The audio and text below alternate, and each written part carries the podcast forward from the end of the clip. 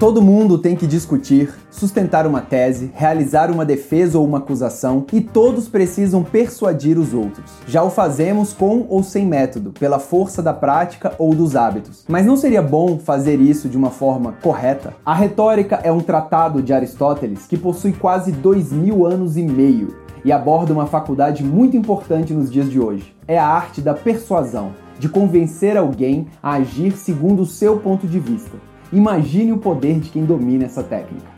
Antes de começarmos, inscreva-se no canal, pois assim não perde nenhuma atualização. Vamos lá? A retórica é o uso da linguagem para se comunicar de forma eficaz e persuasiva, sendo que a persuasão consiste em utilizar recursos emocionais, racionais, simbólicos para induzir alguém a aceitar uma ideia ou realizar uma ação. Então, resumindo, o objetivo da retórica é causar uma reação, ativa ou passiva. Retórica hoje em dia muito se confunde com publicidade, pois ambas visam desencadear uma ação por parte do ouvinte, que no caso publicitário é a compra de determinado produto. Mas o objetivo principal não é esse, mas sim obter uma resposta da pessoa com quem se comunica. A ideia mais importante é a de uma comunicação efetiva. O estudo metódico da retórica diz respeito aos modos de persuasão. A persuasão é um tipo de demonstração, uma vez que nos sentimos o mais plenamente persuadidos quando julgamos que uma coisa foi demonstrada. A demonstração do orador é um raciocínio, sendo este, em geral, o mais eficaz dos meios de persuasão. Então Aristóteles conclui que aquele que está melhor capacitado para perceber como e a partir de que elementos um raciocínio é produzido terá melhor habilidade para manejá-lo. Em um discurso, o ouvinte está decidindo sobre seus próprios interesses, não sendo necessário que o orador demonstre coisa alguma, exceto que os fatos são o que o proponente de alguma medida afirma que o são. O orador deve argumentar a favor da verdade.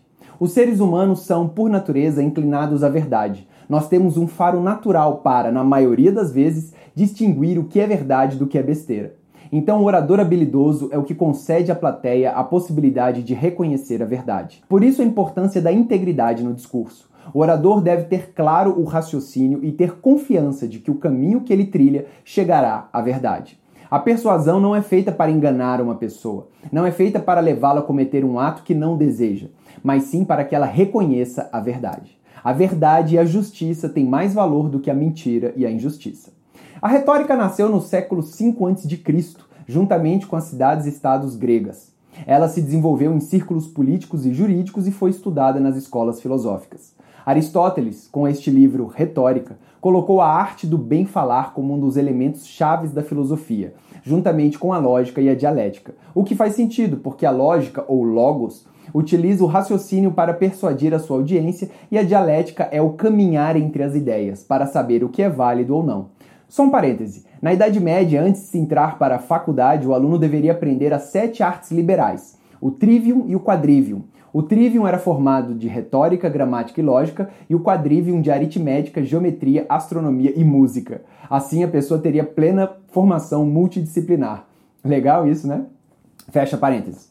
A obra retórica foi escrita entre 335 e 323 a.C., durante a permanência de Aristóteles no Liceu, a sua escola filosófica em Atenas. O interessante é que Aristóteles possuía dois tipos de ensino na escola: o esotérico com S ou acroamático, temas de maior complexidade e profundidade filosófica, dados a um grupo fechado de estudantes mais graduados, e o ensino esotérico com X, um conhecimento passível de ser administrado a um grande público, um público externo, como a dialética e a retórica. A retórica é a parte escrita de um discurso e a oratória é a fala. Mas na verdade não há distinção, ambas são a mesma coisa. Retórica é uma palavra de origem grega e oratória é a sua tradução latina. Aristóteles coloca a retórica não em um domínio de uma ciência determinada, mas no horizonte de todos os indivíduos, na arte. Porque todo mundo tem que discutir, sustentar uma tese, realizar uma defesa ou uma acusação. Todos precisam persuadir os outros. E já o fazemos com ou sem método, pela força da prática ou dos hábitos. Mas não seria bom fazer isso de uma forma correta? Então, o que o Aristóteles sugere é que é possível abordar o assunto sistematicamente e indagar a razão por que alguns falantes obtêm êxito no convencimento e outros não. Então, agora falando do livro. O livro é dividido em três partes. A primeira parte mostra que existem três tipos de retórica: a jurídica, que tenta convencer a respeito do passado, a demonstrativa, que convence sobre fatos do presente, e a política ou deliberativa, que argumenta a favor das ações futuras. E Aristóteles nos apresenta o entimema.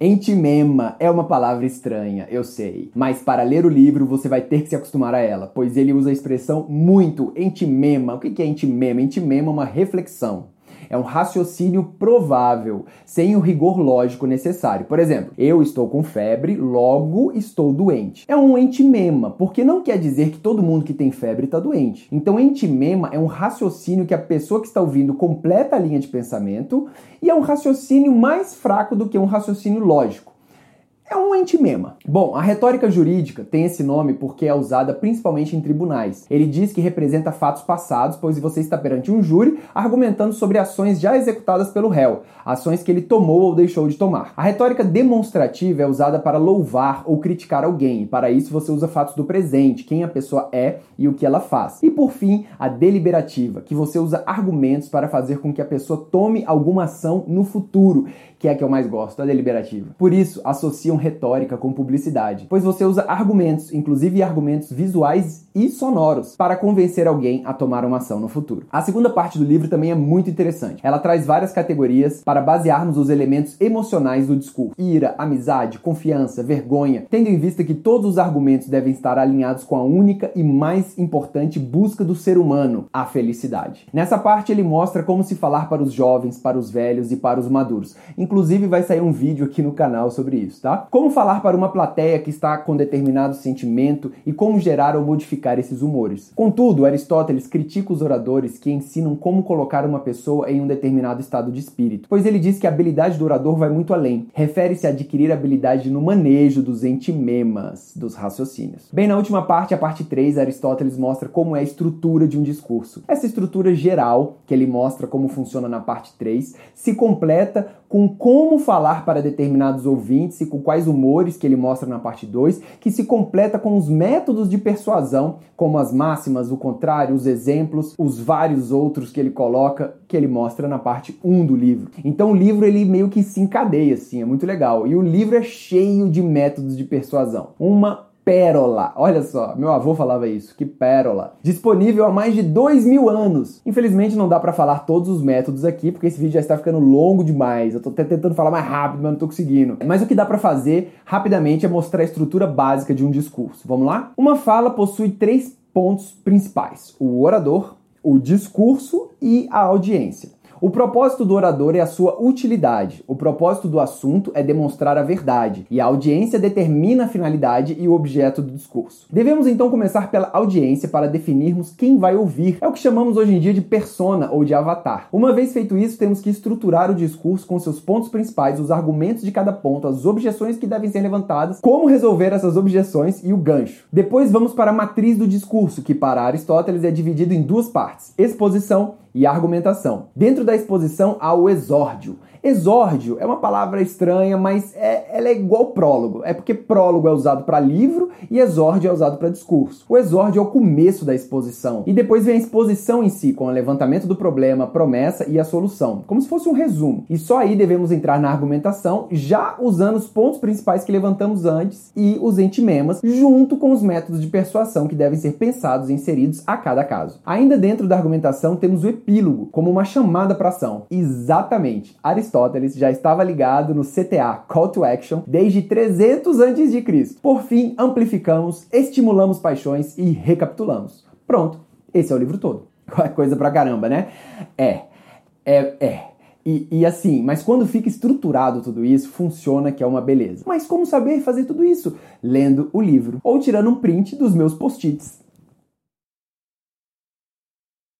O que quero fazer é aprofundar um pouco esse tema aqui no canal, porque a linguagem falada é anterior à escrita. E a estruturação de um bom discurso é bom demais para todos nós, em todas as áreas, profissionais e pessoais também. Você precisa persuadir alguém a fazer alguma coisa em algum momento da sua vida, correto? Vou fazer mais alguns vídeos sobre esse tema aqui no canal, porque eu gostei muito. Eu acho que pra gente que escreve, tanto publicidade, quanto livro, quanto diálogo de personagem, nós temos que saber argumentar de uma forma legal, se for o nosso objetivo. Alguma dúvida? Sugestão?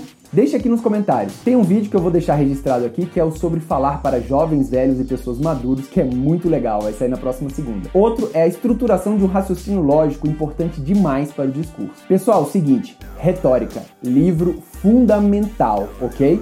A retórica é a base para qualquer discurso, para qualquer texto. Adquira sua cópia hoje mesmo, link aqui na descrição. É isso. Obrigado por assistir, inscreva-se no canal porque quando vierem mais conteúdos porrada como esse, você já fica sabendo.